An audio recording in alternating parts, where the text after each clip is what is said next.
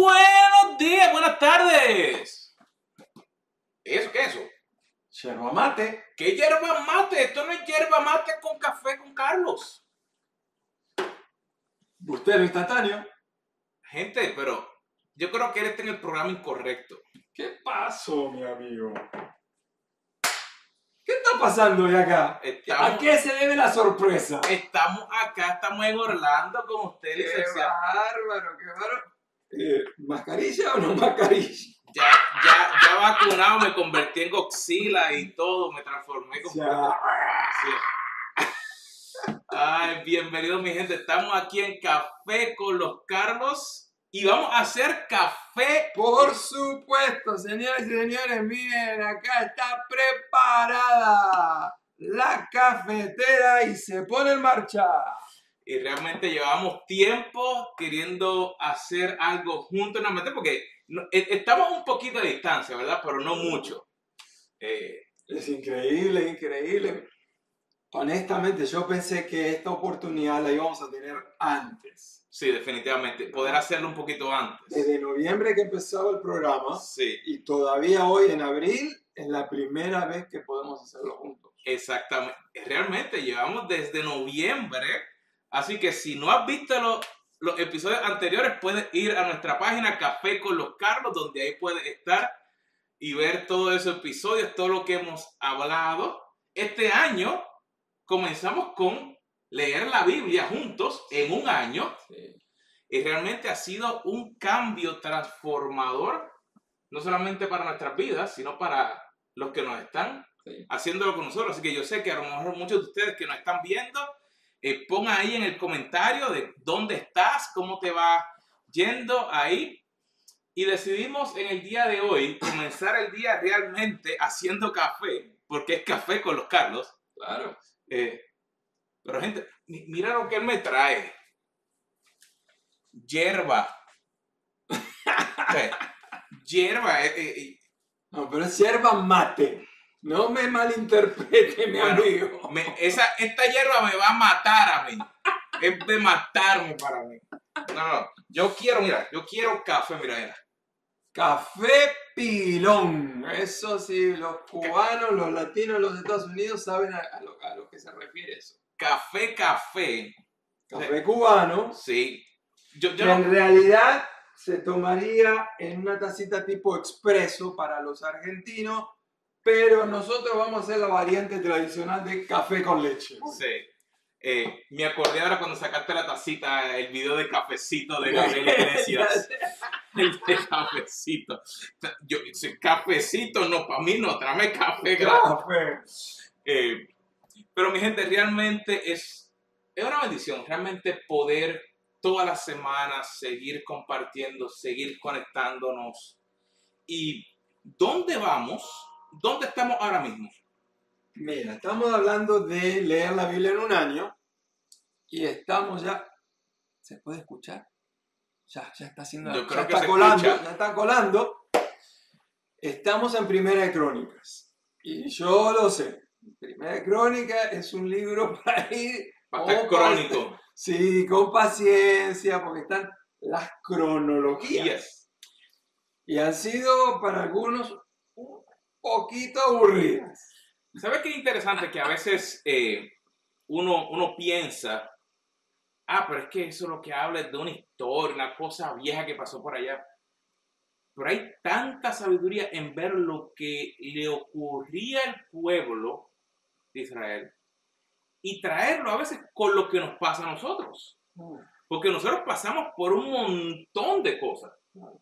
Y, y ver cómo a veces muchas de esas cosas pueden relacionarse a nuestras vidas. Ahí es donde yo creo que es donde la palabra se transforma y se hace viva. Eclesiastés lo dice clarito, ¿no? En el capítulo 5 nos está hablando de un montón de verdades tremendas, pero entre ellas menciona que precisamente la vida realmente, aunque han pasado tantas generaciones y culturas diferentes, pero no hay nada nuevo. Sí, no hay nada nuevo bajo el sol. Imagínate, eh, eh, el café hace falta, así que puedes estar viejo, joven, lo que sea. Necesitas café. Así que yo espero que nos estén siguiendo, leyendo toda la Biblia en un año. Un saludo especial para Miguel, que es nuestro lector más avanzado. Miguel Alitaz en Buenos Aires, Argentina. Un saludo desde Café con los Carlos. Sos definitivamente vas ganando la carrera, estás más adelantado, así que tranquilo, esperanos un poquitito, que nosotros no tenemos tanto tiempo para, para como lo estás haciendo vos. Pero eh, estamos leyendo un promedio de 3, 4 capítulos por día. Y yo quiero felicitarles a todos. Hay, hay muchos que nos están siguiendo, que están siguiendo el ritmo eh, ideal. Así que nos estaría tocando para el día de hoy Primera Crónica del 6 al 10 más o menos. Este, no se lo pierdan, no se atrasen. Este, y nos dejan saber cómo les está yendo en esa lectura. Si, si tienes tiempo extra y quieres leer todavía un poco más, mi sugerencia en vez de seguir leyendo adelantadamente, trata de incorporar uno o dos salmos cada día o un salmo y un proverbio cada día. Eso va a hacer tu lectura de la Biblia un poquito más productiva. Salmos porque habla del corazón humano, proverbios, Sabiduría. sabiduría. Y si no has empezado, no te preocupes. Puedes ir a nuestra página caféconloscarlos.com y bajar la guía y comenzar en el día de hoy para que así puedas ir en ese proceso. Porque una de las cosas más importantes, ese café ya está empezando Mira, mira, mi- me, me- me- me está eh, así como, como entrando. Ay, uh. Eh, La palabra es eficaz y nos aplica cada día. Y una de las cositas que es más importante es que la podemos ver cómo nos ayuda a poder saber dónde tenemos que estar. Y la semana pasada habíamos empezado o continuado el tema de las finanzas y estábamos hablando de la libertad financiera Sí. y realmente, eh, sin café, yo diría que una libertad financiera. No, no, Bueno, y en realidad habíamos comenzado con la esclavitud financiera Exactamente. Y anterior de eso estábamos con cuál? y Con el dinero. el dinero, la introducción al dinero, exactamente. Carlos, te debo la esplendor. Pues dame azúcar regular. con, con- con todo, le echamos con todo. Hoy sí que va con Sí. todo. Bueno. Pero una de las cosas que, que Carlos y yo estábamos hablando a- ayer, tomamos tiempo para meditar, para orar. Miren, por un amigo uno hace el milagro de ¡Wow! encontrar una esplenda extra, ¿eh? Llegó, tú- eh, es que hay que pedir, hay que pedir, pero ejemplo, Dios provee, Dios provee, no hay duda de eso. Y a veces pensamos, eh, suena jocoso lo que estamos haciendo, suena cómico, pero realmente cuando confiamos en Dios y estamos tratando de buscar, Dios provee de todos lados. Dios provee. Eh, estábamos hablando de la esclavitud financiera y cuando estábamos hablando de esclavitud financiera estábamos dando una especie de definición y decíamos que cuando algo ocupa el lugar que le corresponde a Dios, que es el primer lugar, empiezan los problemas de todo tipo en nuestras relaciones y cuando algo está ocupando el lugar de Dios, tarde o temprano va a afectar nuestras finanzas. Luego pasamos a hablar de los síntomas, cómo sabemos si estamos en esclavitud financiera, no se lo pierdan, busquen algún programa atrás donde dice título esclavitud financiera. Pero el otro día, el martes pasado, hablamos de la libertad. La libertad financiera, para poder lo- lograrla, necesitamos poner a Dios en el primer lugar, que es lo opuesto a la esclavitud. Y realmente es bien interesante porque el poner a Dios en primer lugar no significa lo que tradicionalmente a veces la gente piensa que es no puedo hacer nada más, solamente tengo que estar orando 20 horas del día y solamente duermo 4 horas al día. Carlos, dime, ¿tengo cara de monje? Aquí no hay ninguno que sea monje Ajá. ni monja. Eh, y no estamos hablando nada en contra de nadie que No. haga algo diferente. Todo lo contrario. Pero nuestra experiencia y ver lo que Dios nos ha revelado, y no es que me dice, "Uh", no, sino es que realmente a través de los años, el hacer esto justo realmente es totalmente diferente porque no, cuando estamos en la cámara, Él está en la mitad de Él y yo estoy en la mitad mía y no puedo hacer Uh. esta dinámica es diferente. Pero realmente el poder tener una libertad financiera comienza con una libertad espiritual. Exactamente. Y nosotros no andamos con vueltas. Ujú. La verdadera libertad tiene un nombre y ese nombre es Jesús. Jesucristo. Sí. Así que hay libertad financiera, pero Jesucristo trae la libertad espiritual de saber que nuestros pecados son perdonados, saber que colocamos ahora, tenemos una nueva posición, somos hijos de Dios, estamos en Cristo, estamos sentados en lugares celestiales con Cristo Jesús, así que trae una libertad integral. Y como es integral, abarca muchas cosas, incluye la libertad financiera. Y, y la semana pasada habíamos hablado de diferentes temas, de cómo una de las cosas que es un poco difícil es desarrollar un plan, y no solamente un plan para ti, sino un plan de familia, cómo establecer un estilo de vida el cual no seas querer aparentar, no quieras tener el último teléfono si no lo sabes usar o si no lo necesitas, digamos, eliminar todas las deudas que no son necesarias y dábamos ejemplos de cosas como servicios de internet o cosas que realmente no necesitas. Yo te digo una cosa. Yo me puse una vez a pensar cuánto yo gastaba en café fuera de la casa cuando yo vivía en Chicago. Y a lo mejor la gente se va a espantar, pero yo viajaba hacia el centro de la ciudad y volví en la tarde. A veces en ese día yo me tomaba tres tazas de café. Y uno dice, tres tazas de café, ok, ¿cuál es el problema? Bueno, Starbucks te cobra 4 dólares en café. Estamos hablando de 12 a 20 dólares al día En café. en café. Y cuando yo me puse a pensar, yo dije, wow, si yo elimino eso, o sea, un cambio pequeñito que empezó a traer una libertad que, espérate, si son 12 y dos, estamos hablando que yo estaba gastando prácticamente unos 240 a 300 dólares mensuales en café. Y usted lo puede convertir en lo que usted tenga en su vida. Si quiere una cosita pequeña, y no estoy hablando para, para enaltecerme, sino que no me había dado cuenta de que decía, wow, Dios, ¿dó- ¿dónde se me está yendo el dinero?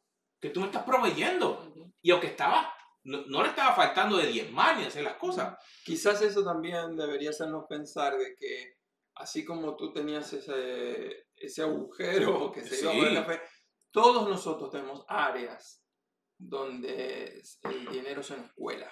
Sí. Así que, ¿por qué no evalúas? Piensa, hazte una notita por ahí. La mejor manera es, entonces en los seminarios enseñamos esto, así que le estamos dando enseñanza extra hoy. La mejor manera es hacer una lista de todos los gastos en un periodo de tres meses. ¿Por Ujú. qué tres meses y no un mes? Porque en el primer mes, mientras vamos formando el hábito de ir anotando gasto por gasto, se nos van a escapar algunos. Para Sí. el segundo ya estamos muy bien. En el tercer mes, si, ha- si has mantenido la disciplina, anotaste todos los gastos y ahí te vas a dar cuenta. ¿Esto es imprescindible? Sí, es imprescindible. Este y bueno. Sí. Y, y fue interesante porque cuando tú que entregarlo todo, Dios entonces empieza a darte sabiduría que tú decías, pero ¿y de dónde salió esto? Yo fui una vez a Walmart, a, no sé si hay, tiene que haber Walmart en toda Latinoamérica, Eh, así que Walmart. Y, y vi una maquinita de expreso. Y la máquina costaba 30 dólares. ¿Verdad? Y yo dije, wow, si yo tuviera esa maquinita en la casa, me puedo hacer mi expreso y no tengo que gastar los 12 dólares. Hasta el día de hoy, han pasado, Desde que estabas en Chicago, ya 6, 7 años y quizás más. te diría más, fue esa maquinita, es la maquinita más trabajadora, como, como dice eh, el trencito que puede. Es- esa maquinita mira, compro el café y Ujú, me hago el expreso en la casa y no salgo fuera. No significa que cuando, si, si estoy de paseo o uno hace algo, pero ya no hay ese agujero que se está yendo. Otro ingrediente, o sea, cuando estamos hablando de la libertad financiera, la libertad financiera depende de varios factores. Es como una ensalada que estamos preparando. Eh, un ingrediente muy importante en esta ensalada de la libertad financiera es tener un estilo de vida razonable. Y déjenme explicar un poquitito a qué, de qué, a qué nos estamos refiriendo. Normalmente nosotros sugerimos de que cuando uno hace un presupuesto familiar, uno debería tener en ese presupuesto diferentes categorías. Y en esas categorías uno le pone un porcentaje de cuánto debería estar gastando en vivienda, cuánto debería estar gastando en transportación, cuánto debería estar gastando en otros servicios que uno necesita, cuánto deberíamos estar gastando en recreación o en vacaciones. Entonces, en base a ese presupuesto, lo que yo he notado cuando hago estos, en, en estos seminarios, lo que hacemos es que hacemos trabajar a la gente y le vamos ayudando a hacerlo. Lo que yo me he dado cuenta es que, supongamos, eh, voy a dar un ejemplo sin números realistas solamente para que darles el ejemplo para que ustedes luego lo puedan aplicar a su vida. Supongamos que decidimos que eh, en este país determinado, por el costo de vida, por el costo de vivienda, etcétera, etcétera, todo el gasto de vivienda, incluyendo las utilidades, la electricidad, el gas, el agua, los impuestos, supongamos que decimos que es el 30% de tus ingresos. No ingresos individuales, sino ingresos en común de, de La familia, ¿no? Entonces, muchas veces lo que sucedía es que venían algunas personas y cuando me mostraban el plan, resulta ser que tenían 30% en el pago del alquiler, de la renta. Pero todavía había que agregar todos los otros gastos, quiere decir que se iban 45, 48%, y si había que agregarle cable con 250 canales, ya te imaginarás. Entonces, ¿qué sucedía? Por supuesto, no podían llegar a fin de mes. ¿Por qué? Porque estaban fomentando un estilo de vida que no era razonable para la cantidad de ingresos que ellos tenían. Así que, eh, sin eh, darte el taller en, este en el día de hoy, sí quiero que pienses realmente el estilo de vida que estoy llevando, las cuotas que estoy pagando de, de auto, de electrodomésticos, de cable, de teléfono, de internet, de Spotify, ¿Es razonable para los ingresos que estoy teniendo? ¿No será que es hora de... Ir cortando algunas cosas. Sí. Y eso nos lleva a, a donde queremos empezar en el día de hoy, que es que el poder tener una libertad, una libertad financiera no es solamente para hoy. La idea es comenzar a prepararte para cuando te llegue ese tiempo donde puedas pensar en, en comenzar a disfrutar la vida de una manera diferente. Cuando e- ese cambio de etapa que normalmente se le llama el tiempo de la jubilación. Y no significa que el tiempo de la jubilación es cuando estés viejo. Porque si tú planificas correctamente, tú puedes comenzar ese proceso de la jubilación mucho más antes de llegar a lo que normalmente se le conoce como el tiempo de la jubilación, que más o menos entre los 60 y ahora lo estamos moviendo casi a los 70 años. Sí. Una de las cosas que me parece sería muy importante es establecer ciertas metas como manera de prepararnos para ese tiempo de la jubilación. Por ejemplo, eh, en algunos países como en los Estados Unidos, la típica familia compra su casa a pagar en 30 años a través de un crédito. Entonces, cuando nosotros estamos haciendo esta asesoría financiera, le decimos, usted tiene que planificar de tal manera que cuando llegue el momento de jubilación, usted tenga la casa paga. Pero ¿qué sucede? Supongamos que la jubilación es a los 65 años. Un ejemplo, no importa. 65. Pero supongamos que tú vas a comprar tu casa cuando tienes 50 años. Tienes nada más que 15 años para tu jubilación y tú estabas pensando sacar un crédito a 30 años. Eso Ujú. significa que tú en medio de tu jubilación, donde se supone que los ingresos van a disminuir, Ya estás pagando. todavía se está pagando la casa. Así que me da la impresión de que por eso que hay que planificar la jubilación con anticipación para no estar pagando. Pero supongamos no que estás co- co- eh, comprando casa. Hay, hay gente que toda su vida alquila. Ujú. Entonces, aún con eso habría que planificar. ¿Será que debo moverme el día que me jubile a una casa un poco más pequeña? Porque probablemente no voy a poder seguir enfrentando el gasto del alquiler de una casa más grande, especialmente si tú en esa casa vivías cuando tú tenías hijos, todavía estabas quizás algún abuelo, alguno de tus padres viviendo contigo. Bueno, ahora eres, son menos personas.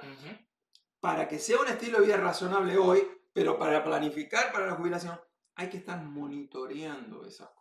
Y sabes que hay una cosa interesante que cuando mencionaste eso, eh, me acordé que hubo una etapa en mi vida que yo tuve que bajar de donde estaba a un apartamento más chico. Y fue interesante porque al principio hubo una guerra interna. Pero fue liberante el poder darme cuenta que hay momentos que uno tiene tanta porquería. Escúchame, tenemos mucha porquería en las casas, mm. en lo que tenemos, en lo que compramos, en todas las cosas. Y no fue hasta que no dije, ok, yo tengo que poder empezar a reducir, hmm. que yo pude ver, oh, pensaba que no podía tener ahorros para otras cosas.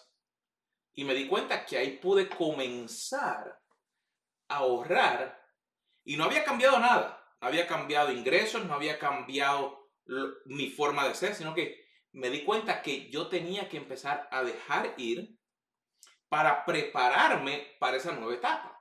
Y cada vez que vamos por una nueva etapa, tenemos que ver que tenemos que establecer un patrón para poder ahorrar, porque van a llegar momentos difíciles. Y no significa que es que el gobierno, no significa que es que Dios no te ama, no significa que tú has hecho algo malo y que te está cayendo la macaco encima. No es nada de eso. Es parte de la vida. Yo sé, algunos de ustedes necesitan un diccionario para buscar esa palabrota que la acabo de decir. Ay, Cristo amado. Te cae algo difícil encima. Pero realmente cuando nos damos cuenta, para poder tener libertad financiera, tengo que darme cuenta que tengo que aceptar. Que no, si viste el video anterior, te das cuenta que nosotros decimos así. Que uno a veces está así, está atado. Y uno y uno dice, ah, no, no estoy atado. Coge la taza de café. Mira, no puedo. Tengo las manos atadas. Tengo que poder estar libre para poder entonces agarrar lo próximo que Dios tiene para mi vida, que eso es lo más lindo.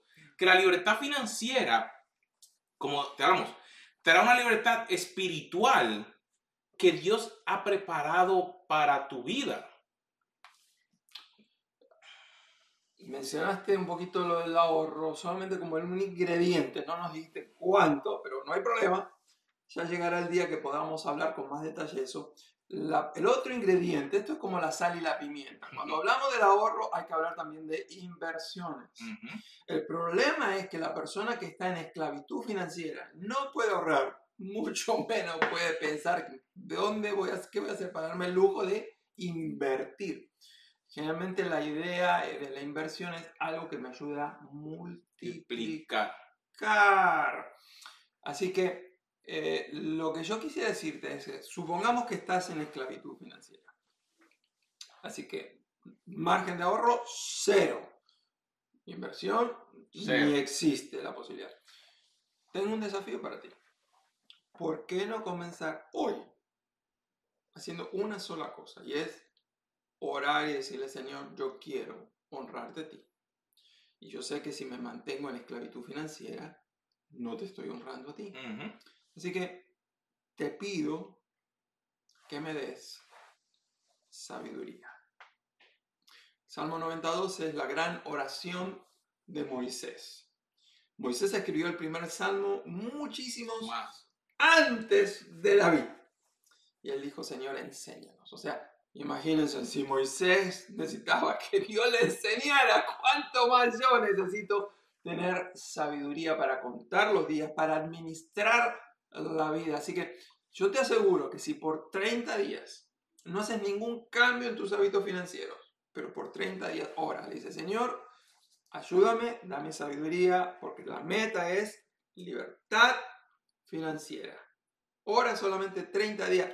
Yo te digo, empieza a cambiar el mindset, la manera de ver la vida y el Señor empieza a traer como respuesta a la oración y a su fidelidad sabiduría para vivir. Es tan importante que yo he transformado el Salmo 92 en mi oración de este año.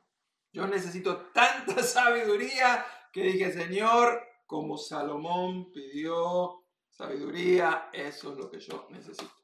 Y sabes que una cosa que a veces eh, durante el proceso de la libertad tenemos que aprender cuáles son las cosas básicas que yo tengo que hacer para mantenerme Mm, en esa libertad. mm, Y yo tengo que tener un, como hablamos, comenzamos con un plan, pero yo también tengo que tener un plan para yo poder seguir, no solamente cómo voy a hacerlo después, lo que le voy a dejar, pero en ese proceso.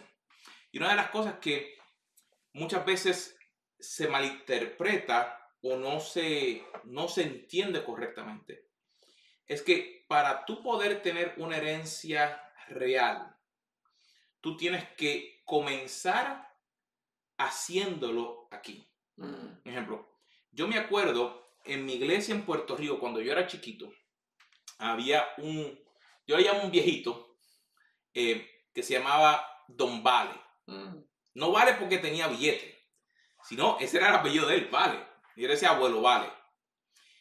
Y ese señor, cada vez que yo llegaba a la iglesia, él me decía, "Ch, ven acá. Y él me daba un dinerito, pero me decía, acuérdate, tú tienes mm, que darle a Dios lo que le toca a él. mm, Y al principio, como era chiquito, pues yo me lo quería comer todo. mm, No sé si saben lo que es una mallorca, como un pan dulce. Y entonces, pues cerca de la iglesia vendían ese pancito dulce y con una malta, con un refresco.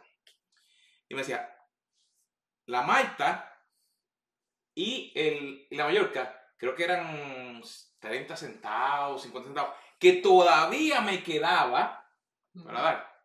Me decía, acuérdate, siempre dale a Dios lo que es de Dios. Y yo empecé a sembrar, él empezó a sembrar eso en mí. Y yo lo comencé a sembrar en mis hijos. Y en los momentos difíciles de mi vida, yo he visto cómo el sembrar primero para mi herencia en el cielo, entonces trae remuneración en la herencia aquí que le estoy dejando a mis hijos. Y no solamente en lo físico, sino en cómo ellos están cambiando, porque le estoy enseñando unos principios que les va a dar una herencia real. Pero para tener esa libertad financiera, como decíamos, tiene que haber libertad espiritual. Y seguimos volviendo y repitiéndolo, porque a veces pensamos solamente en esto. ujú, Y puedes tener miles de, de billetes, ujú, como dicen los Benjamins, ujú. los de a 100, y no vas a tener libertad. Así que Carlos, estabas hablando ahora en otro ingrediente más que me parece que es sumamente importante.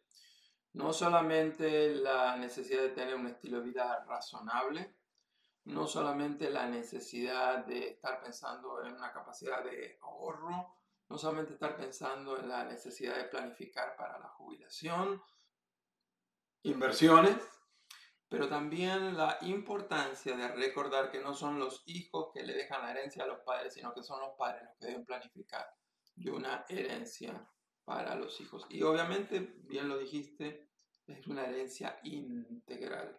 Ujú. Damos gracias a Dios por aquellos hijos como nosotros que hemos recibido la herencia espiritual que nos dejaron nuestros padres de amor a Dios con el corazón, con el alma, con las fuerzas, por sobre todas las cosas. Pero además de eso, si podemos, además de esa herencia, dejar un poquito de herencia Sí. material no está No nunca de está mal. más. Sí. Planificar para que entonces ellos puedan tener un comienzo Ajá. y de ahí que puedan aprender a manejarlo. Sí. Una de las herencias más grandes es poder enseñarle a alguien poder hacer algo. Mm, Porque tú, Tú le puedes dar dinero a alguien y si no sabe cómo utilizarlo, Ah, lo pierde. En los talleres, cuando damos educación financiera, eh, muchas veces sale el tema que si la gente piensa que si ellos pudieran ganar un poco más, se solucionarían todos sus problemas económicos. A los dos años está demostrado que una persona que aumentó su ingreso está en la misma situación, pero aún más endeudado que lo que estaba dos años antes con menor ingreso. Ujú. ¿Por qué? Porque la clave no es en tener un ingreso mayor, porque la clave no es nunca lo que entra, la clave es siempre mirar lo que sale. Ujú. Carlos, hay mucho más para hablar. El tema de finanzas a mí me atrapa, a ti también, pero yo creo que por hoy es suficiente con los ingredientes que hemos compartido. Pero te diría que si miramos todo esto, nos lleva a un punto, Mm, que es el aprender a vivir con contentamiento. mm, Si no podemos ser felices con lo que tenemos en el momento, no estamos hablando de que tú no debes de tener sueño, no estamos hablando de que tú no debes intentar cosas nuevas, sino el lo que recibí en el día de hoy, hasta donde estoy, estoy agradecido. No estoy mirando, ay, pero es que el vecino se compró un carro nuevo. Ay, es que mira, el teléfono nuevo salió porque yo no lo tengo. Ay, que eh, la bolsa nueva de, Louis Vuitton, que porque o sea, todas esas cosas son efímeras. Y no es que sean malas, nuevamente, sino que si no aprendemos a tener contentamiento, estar contentos con lo que ha llegado a nuestras manos y poder ponerlo frente al altar de Dios como hizo Abraham. O sea, su hijo, su único hijo que él tenía, Dios le pidió que se lo... Y era una prueba. No, ya. Y cuando él vino y lo entregó y lo puso frente a Dios, ¿qué Dios hizo? Se lo multiplicó Exactamente. a la cantidad superior a, las, a los granitos de arena que están en todos los mares y océanos de este hermoso planeta. Así que, querido amigo, queremos cerrar con esto. Para tú realmente tener una libertad financiera, tú tienes que experimentar la libertad que hay aquí. En el corazón. La libertad que Dios te da en el corazón es lo que te ha de traer el cambio. Amigos, gracias por estar hoy con nosotros haciendo café con los dos Carlos. Así que te esperamos aquí la próxima semana en el mismo canal y acuérdate, suscríbete, dale like, compártelo, invita a otras personas para que puedan estar aquí con nosotros en Café con los Carlos.